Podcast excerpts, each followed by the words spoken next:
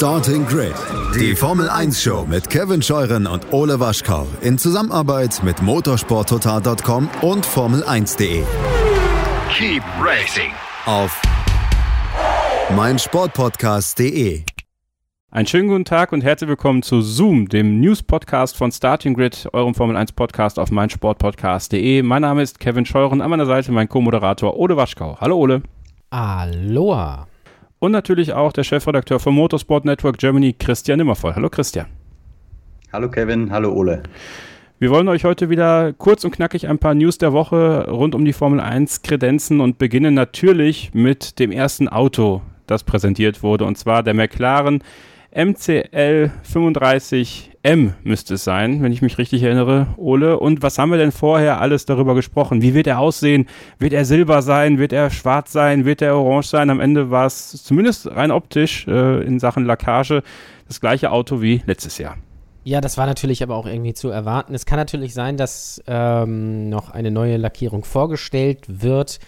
Äh, an sich bleibt ja aber, soweit ich weiß, so gut wie jeder Sponsor an Bord. Das heißt, da gibt es nicht viel nachzujustieren. Und was das Auto an, selbst angeht, ja, äh, gibt es natürlich schon Unterschiede, aber ich glaube, die großen Überraschungen die werden dann dieses Jahr doch ausbleiben, weil es ja eigentlich nur ein Nachbessern ist und man, weil man das ja teilweise auch an den Bezeichnungen der Autos ähm, liest. Da liest man dann gerne wieder ein B hinter der Nummer zum Beispiel. Und ähm, ja, dieses Jahr die Autopräsentation. Äh, nicht wirklich das Spannendste, wahrscheinlich ist es bei den Testfahrten dann ähnlich, aber ähm, interessant sah der McLaren natürlich trotzdem aus, hat sicherlich auch ein paar ganz nette Kniffe, wenn man zumindest ähm, bedenkt, dass einige der Fotos retuschiert wurden, sodass man einige Bereiche nicht äh, erkennen oder sehen konnte. Ähm, also da beginnt schon die große Trickserei, aber es ist natürlich auch das Debüt quasi von Daniel Ricciardo gewesen und ähm, ein, ja, bei McLaren herrscht so ein bisschen Aufbruchstimmung und äh, ich glaube, da ist ein wenig Konstanz ganz gut. Und vor allem ist jetzt ein Mercedes-Motor hinten drin und dann fragte man sich ja auch, wo wird das Mercedes-Logo platziert sein? Am kommenden Samstag werdet ihr auf den YouTube-Kanälen von Formel1.de und motorsporttotal.com ein Interview mit Andreas Seidel sehen. Das hat Christian immer voll exklusiv geführt und als kleinen Sneak Peek wollen wir euch hier mal äh, die Antwort darauf präsentieren, warum kein Mercedes-Logo vorne auf der Nase ist. Wir sind Kunde, äh, von daher hat es den Bedarf seitens Mercedes bzw. ja die Anforderungen von unserer Seite nie gegeben. Ähm, wenn man sich jetzt auch zum Beispiel den, äh, den Racing Point anschaut vom letzten Jahr, glaube ich, ist das ganz normal. Christian, ein reines Kundenteam, kein Mercedes-Logo auf der Nase. Äh, so am Ende, was Andreas Seidel da gesagt hat, eine sehr logische Erklärung eigentlich. Ja, absolut. Also ich muss zugeben, im ersten Moment, als ich so die ersten Kommentare auf Social Media dazu gesehen habe, habe ich mir auch kurz gewundert, äh, warum ist da nicht zumindest ein kleiner Stern irgendwo drauf oder auf dem Overall, so wie es auch bei George Russell und bei, bei Williams der Fall ist. Ähm, dann hat Andy Seidel aber im Interview ja gesagt, beim Racing Point ist ja auch nichts drauf. Also warum die Aufregung? Und habe mir da echt ein paar Fotos rausgesucht und es ist tatsächlich so.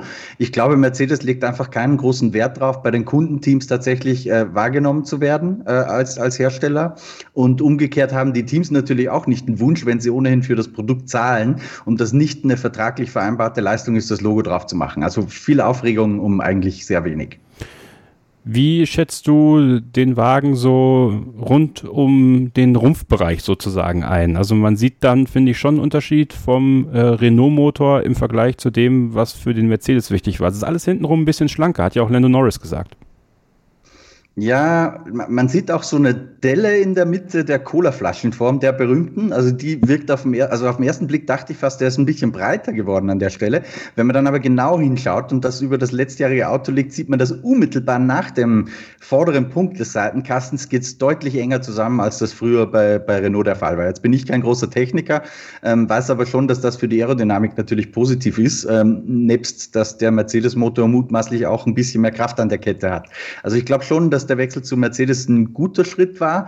Dadurch, dass McLaren, das spricht Andy Seidel auch in dem Interview übrigens an, äh, im vergangenen Jahr schon gewisse neue Elemente getestet hat, wie zum Beispiel die Nase und man so versucht hat, den Nachteil dieses Entwicklungstokens, darüber haben wir, glaube ich, auch im Podcast Starting Grid ein paar Mal gesprochen, Kevin, ähm, dass man das versucht hat, auf diese Art und Weise zu kompensieren, glaube ich, dass möglicherweise schon im ersten Jahr der Vorteil des Mercedes-Motors überwiegt gegenüber dem Nachteil, äh, den man durch diesen einen Token hatte, den man opfern opfern musste, äh, um den Mercedes-Motor integriert zu bekommen. Ganz kurz erklärt für die Zuschauer vielleicht nur, ähm, jedes Team hat ja zwei Entwicklungstoken, McLaren konnte aber nur einen davon verwenden, weil man den anderen gebraucht hat, um den Mercedes-Motor zu integrieren. Das war ja bei allen anderen Teams, die nicht Motor gewechselt haben, nicht der Fall. Natürlich fragt man sich auch, wo landet McLaren am Ende der Saison? Wir werden bei uns im Podcast bei Starting Grid natürlich in der Saisonvorschau auch tippen, ihr kennt das ja. Und äh, Christian hat Andreas Seidel mal gefragt, was denn das Ziel ist. Ja, auf eine Position wollte er sich nicht festlegen, aber er hat trotzdem ein wichtiges Ziel vor Augen, wie ich finde. Für mich ist einfach das Allerwichtigste, was ich schon öfter gesagt habe, dass wir einfach als Team auch in diesem Jahr wieder den nächsten Schritt machen mit der Performance des Autos mit der Art und Weise, wie wir zusammenarbeiten. Wir wollen ganz klar diesen Rückstand, den wir haben auf Red Bull, auf Mercedes, da mal wieder um einen, um einen guten Schritt verringern. Das ist uns auch im letzten Jahr gelungen, weil diese kontinuierlichen Schritte nach vorne sind einfach Voraussetzung dafür, dass wir irgendwann wieder ganz vorne in der Formel 1 mitkämpfen können. Ja, Ole, die Performance Jahr für Jahr verbessern, als Team weiter zusammenwachsen. Äh, du hast vorhin das Wort Konstanz reingebracht und ich finde den Ansatz, den Andreas Seidel da äh, wählt, einfach mehr zusammenzurücken und einfach weiter aktiv daran zu arbeiten, irgendwann Mercedes und Red Bull nachhaltig auf die Pelle zu rücken, ist eigentlich ein sehr gutes, finde ich, für 2021. Ja, das muss natürlich auch irgendwie der Anspruch von äh, McLaren sein, mit mehreren äh, Weltmeisterschaften ein, äh, ähm, ein großes, das zweitgrößte Team eigentlich nach Ferrari in der Formel 1 und man bewegt sich ja da seit ein paar Jahren auf einem guten Weg nach oben. Ähm, sah ja etwas düster aus in den Honda-Zeiten, auch wenn ich natürlich damals McLaren als Konstrukteursweltmeister getippt habe. Ähm, davon sind sie noch ein bisschen weit entfernt. Aber sie machen einen Schritt in die richtige Richtung. Auch natürlich die ähm, Verpflichtung von Daniel Ricciardo zeigt natürlich ganz klar, wir wollen hier was erreichen. Äh, und ich glaube, mit Andreas Seidel und, äh, und Zach Brown und, dem, und der Fahrerpaarung und ähm, dem etwas Besonnenen, wie man da rangeht, ähm, äh, ist das der richtige Weg. Und ich kann mir gut vorstellen, dass sie da dieses Jahr weiterhin konstant ähm, um Platz 3, 4 mitfahren werden, den Weg einfach weitergehen werden, ähm, den sie die vergangenen Jahre gegangen sind. Und natürlich müssen Podien das Ziel sein. Ich glaube, das ist aber auch möglich. Wir werden die Autopräsentation natürlich weiter verfolgen äh, im Podcast bei Starting Grid, den ihr überall abonnieren könnt, wo ihr möchtet, auf meinsportpodcast.de oder auf dem Podcatcher eurer Wahl und natürlich auch die Kollegen von Formel1.de und äh, motorsport.com und motorsporttotal.com. Alle YouTube-Kanäle abonniert ihr einfach mal weg und dann seht ihr da auch immer die neuesten äh, Videos zu den Autopräsentationen. Wir kommen zum nächsten Thema, Christian, und zwar Red Bull Racing. Die haben in dieser Woche bekannt gegeben, dass sie auch in Zukunft mit Honda-Technologie fahren werden. Was ist das denn jetzt genau für ein Deal? Also der Deal sieht so aus, dass die, dass die Motoren eingefroren werden in ihrer Entwicklung äh, seitens der Formel 1 und der 4 vom Reglement her ab 2022. Das war nämlich die Grundvoraussetzung, unter der Red Bull gesagt hat, wir können das überhaupt so betreiben. Nämlich, dass wir quasi, wenn sich Honda zurückzieht, die Basis des Honda-Motors verwenden und in Eigenregie äh, weiter Motoren produzieren, warten, äh, sich um, um, um diesen gesamten Prozess zu kümmern. Ähm, das ist eine sehr, sehr aufwendige Geschichte, deswegen war es für Red Bull unstemmbar, wenn das Motorenreglement nicht eingefroren worden wäre oder die Motorenentwicklung. Ähm, jetzt ist sozusagen auch formell alles erledigt, wo die Klarheit aber eigentlich schon seit Ende letzten Jahres geherrscht hat. Und äh, die eine Frage, die ich mir noch stelle, auf die ich ein bisschen gespannt bin, Christian Horner hat ja schon gesagt, es ist nicht ausgeschlossen, dass auch über 2025 hinaus, wenn wir mit einem neuen äh, Motorenformat in der Formel 1 rechnen, Red Bull vielleicht sogar als Motorenhersteller auch aktiv bleibt. Das ist das eine. Und das andere ist, was ich mich Frage, der Motor soll Red Bull heißen. Äh, haben wir dann einen Alpha Tauri Red Bull oder heißt er einfach nur Alpha Tauri? Und die perspektivisch weiter äh, gedacht große Frage ist natürlich, ähm, sollte Red Bull in Zukunft vielleicht mit Porsche oder einer anderen Volkswagen-Marke zusammenarbeiten? Äh, was geschieht dann mit dieser Honda-Technologie, die ja jetzt äh, in Red Bull-Besitz sozusagen ist? Das könnte auch äh, rein theoretisch ein Shortcut sein für den VW-Konzern in Richtung Formel 1, wenn man sich da einen Teil des Wissens äh, vielleicht ein bisschen aneignen kann. Ole, für dich ein logischer Schritt, dass sich Red Bull äh, nach den ganzen Jahren als Team äh, in Verbindung mit Renault, mit Honda jetzt quasi auch motorenseitig versucht, autark aufzustellen und den nächsten Schritt zu gehen in der Formel 1? Ja, so richtig eine andere Wahl hatten sie ja nicht. Also äh, Mercedes, Ferrari, ähm, äh, sind beides jetzt nicht Motorenhersteller, äh, die gerne äh, Red Bull beliefern würden. Mit Renault lag man ja immer so ein bisschen im Clinch, war man immer so ein bisschen unzufrieden. Jetzt die letzten zumindest zwei, drei Jahre war es dann mit Honda, äh, war es mit Honda okay. Ähm, äh, jetzt fehlt natürlich dann, wenn es nicht läuft, die Ausrede, äh, ähm, was die Motorenseite angeht. Also da muss man dann schon die Schuld bei sich selbst suchen. Aber es ist auf der anderen Seite natürlich auch da wieder logisch. Ähm, Red Bull ist ja jetzt auch nicht ein Unternehmen, was jetzt erst seit ähm, 2005 ähm, in der, in der Formel 1 am Start ist, sondern man hat natürlich in den 90er Jahren, Anfang der 2000er schon sauber gesponsert und Fahrer wie Enrique Benoldi gesponsert und, und Arrows, da, da war man drauf. Ähm, Teilhaber bei Sauber übrigens, das genau, ja. vergessen ja. wird. Genau, darf man, der, der, genau, das war auch der Fall, das darf man nicht vergessen. Dann natürlich das, das eigene Team, Jaguar übernommen, dann mit Toro Rosso das zweite Team, das jetzt weiter, weiter ausgebaut, nochmal anders gebrandet. Ähm, also warum sich dann nicht, ich sage mal, komplett zum Werksteam machen, wenn man sowieso einer der größten Player in der Formel 1 ist und sich so auch äh, eine andere Perspektive schaffen. Man macht sich unabhängig von anderen Herstellern, man hat alles selbst in der Hand und man kann sogar die Zügel so ein bisschen mitgestalten, wenn man tatsächlich vielleicht auch weitere Teams außer Alpha Tauri dann mit Motoren beliefern sollte ab 2025. Ist natürlich noch weit hin. Ähm, aber ich finde es auf jeden Fall eine sehr gute Sache und ähm, ich bin da sehr gespannt, was dabei rauskommen wird. Christian, äh, der Honda-Motor für 2021 ist ja sehr interessant. Eigentlich äh, sagte man bei Honda, dieser Motor sollte 2022 kommen. Da hat man letztes Jahr gesehen, Mercedes hat nochmal einen Schritt nach vorne gemacht. Man hat sich dann entschlossen, nochmal alles zusammenzugraben und dann für 2021 das nächste Motoren-Update sozusagen zu bringen. Ist das jetzt mit Hinblick auf äh, die, diesen Engine Freeze eine ganz, ganz wichtige Saison für Red Bull? Es ist, jede Saison ist natürlich wichtig für dieses Team. Aber tatsächlich äh, Mercedes jetzt mal endgültig so gefährlich zu werden, dass man von Beginn an äh, am Start ist und nicht wieder erst gegen Ende der Saison hoch aufzieht? Absolut. Also ich glaube, dass man das sogar perspektivisch jetzt auf die komplette äh, Zeitperiode bis zum Ende dieses Motorenformats legen muss, wenn wir es äh, wieder stärker ein bisschen auf, auf Honda zurückholen zumindest. Denn wenn der Honda-Motor dieses Jahr sehr konkurrenzfähig ist, dann hat Red Bull für die nächsten Jahre eine gesunde Basis. Wenn der Motor aber nicht so konkurrenzfähig ist, wie man sich das erhofft, äh, dann stehen die ein bisschen dumm da. Das muss man ganz klar sagen. Und das auch für die nächsten Jahre. Das heißt, das ist, ähm, was ich als extrem entscheidend empfinde, äh, wie viel steckt Honda in diesen Motor rein. Ich gehe davon aus sehr viel, weil ich glaube, Honda möchte sich äh, erfolgreich aus der Formel 1 zurückziehen. Da bin ich fast überzeugt davon, auch was die japanische Mentalität betrifft. Die, betrifft. die Frage ist aber, äh, lohnt sich dieses Investment? Lohnt sich diese Mühen, die Honda reinsteckt, auch dementsprechend? Ansonsten ähm, sieht es für Red Bull die nächsten Jahre nicht so toll aus. Da stellt sich dann auch die Frage, wenn man nicht konkurrenzfähig ist, äh, sehr schnell, im Best Case schon dieses Jahr, wie, wie du signalisiert hast, Kevin, was ist da mit Max Verstappen? Wir wissen, da gibt es eine Performance-Klausel in seinem Vertrag. Ähm, und da möchte ich mir anschauen, wenn Lewis Hamilton nur einen Jahresvertrag hat, vielleicht als achtmalige Weltmeister zurücktritt, äh, ob es Helmut Marko dann gelingt, Max Verstappen zu halten. Da bin ich nämlich skeptisch, ehrlich gesagt. So, dann haben wir das Thema Engine Freeze ja jetzt letzte Woche schon hier bei Zoom besprochen und jetzt gibt es eine, eine Ausgleichsmöglichkeit. Das habe ich nicht so ganz verstanden. Äh, blickst du da durch, was Christian Horner da gemeint hat? ja ganz konfus äh, in Wahrheit, was man da gemacht hat, weil man hat nicht im Reglement verankert, dass Honda oder auch jeder andere Hersteller, es betrifft ja nicht nur Honda, ähm, rein theoretisch nochmal nachlegen dürfte oder Red Bull dann eigentlich, äh, sprechen wir ja nicht mehr von Honda dann in Zukunft, ähm, sollte man wirklich einen großen Rückstand haben beim Motor. Wenn wir uns zurückerinnern, vor ein paar Jahren hatten wir die Situation ja schon mal, äh, dass Renault damals gestattet wurde, nochmal ein bisschen nachzulegen, obwohl der Motor eigentlich homologiert war.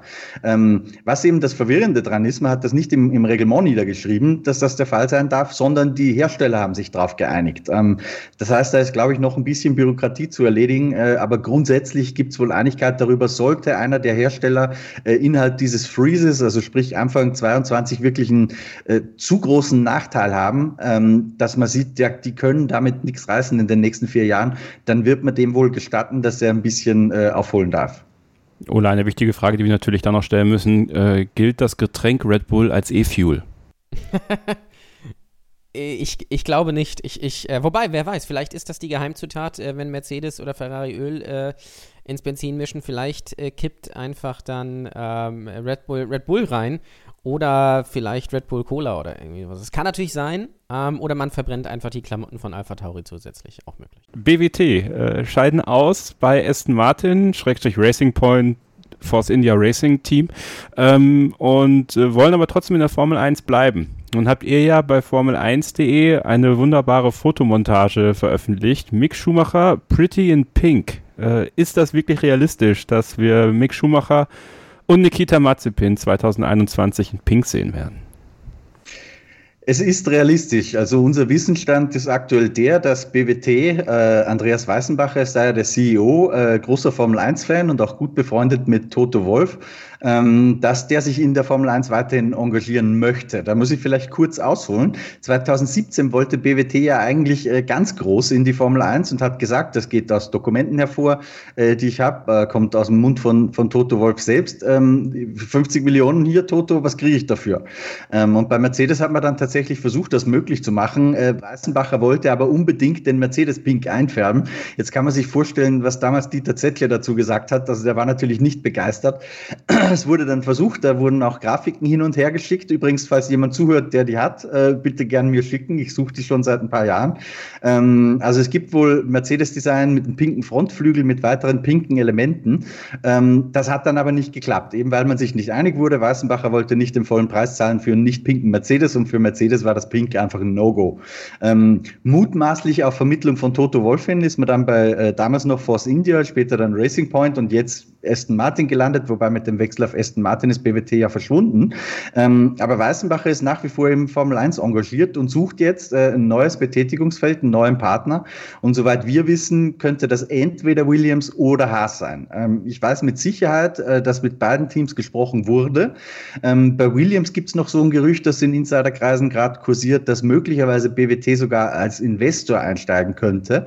Da hat es bei mir sofort Klick gemacht und dachte ich, aha, wir wissen doch aus dem Vorjahr, dass die letzte Tranche der Anteile an Williams, die Toto Wolf eigentlich an Brett Hollinger verkaufen wollte, diesen amerikanischen Geschäftsmann, nicht durchgegangen ist. Da gab es ein bisschen Wirbel vor ungefähr einem Jahr.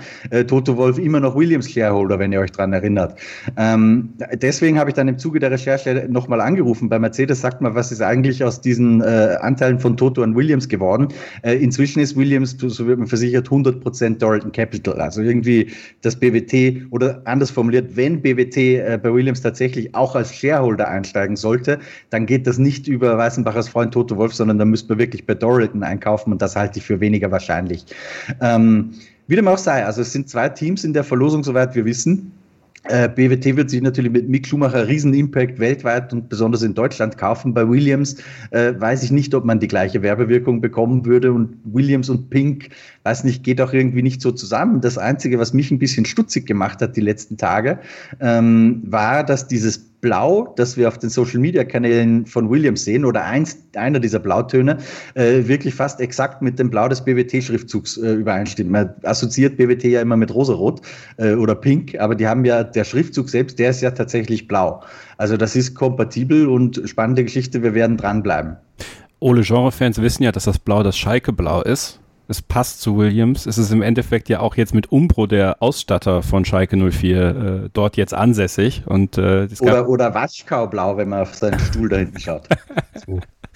ähm, ja, also bin gespannt, was, was ist dein Gefühl, Ole? Äh, eher Haas oder eher Williams? Weil es gab ja auch, um das äh, Gerücht von Christian oder um, um diese Story von Christian noch ein bisschen, bisschen weiter auszumalen, damals, bevor man Martini vorgestellt hat als äh, Titelsponsor, hatte man auch eine komplett blaue Merchandise-Linie am Anfang gehabt und plötzlich war dann Martini da und dann kamen Streifen drauf und die könnten ja jetzt einfach pink sein. Äh, theoretisch ginge das natürlich. Ich habe da irgendwie nicht so richtig ein Bauchgefühl, tendiere aber eher zu Haas, weil ich glaube, dass Haas so ein bisschen eher das Geld braucht, auch wenn natürlich ähm, Herr Mazepin da ein bisschen was mitbringt, aber äh, Gene Haas, da hört man ja immer wieder, ist sich nicht so ganz sicher, ob er wirklich noch lange Lust darauf hat. Und wenn dann natürlich BWT kommt, die sowieso mehr machen wollen in der Formel 1, vielleicht damit einsteigen, vielleicht auch später das Team sogar übernehmen, könnte ich mir vorstellen passt es eher als zu Williams, die ja jetzt erstmal, ähm, möchte sagen, gerettet sind und äh, jetzt erstmal ihren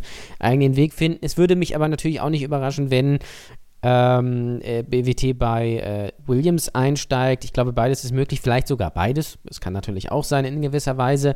Ich würde es einfach, äh, mir würde es einfach gefallen, wenn man bei dem Schalke äh, Blau äh, bleibt Einfach so, damit wir einfach sagen können, es ist das äh, Schalke 04 der, der Formel 1. Hoffe, dass auch Jörg Böhme mal am Kommandostand steht oder, oder Yves Eigenrauch mal vorbeischaut. Einfach so, einfach so ähm, ganz ungezwungen. Oder man einen Austausch macht einfach. Äh, dass man vielleicht auch mal Fahrer äh, zur Mannschaft schickt und mal gucken, ob das überhaupt auffällt oder Mechaniker. Ähm, würde mir sehr gut gefallen, einfach übers Jahr hinweg.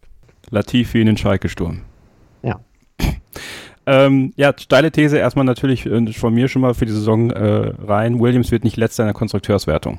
So steil finde ich die These nicht, Kevin. Ich glaube, das ist relativ logisch. Ich wollte es nur schon mal gesagt haben. Ich wollte es nur schon mal gesagt haben.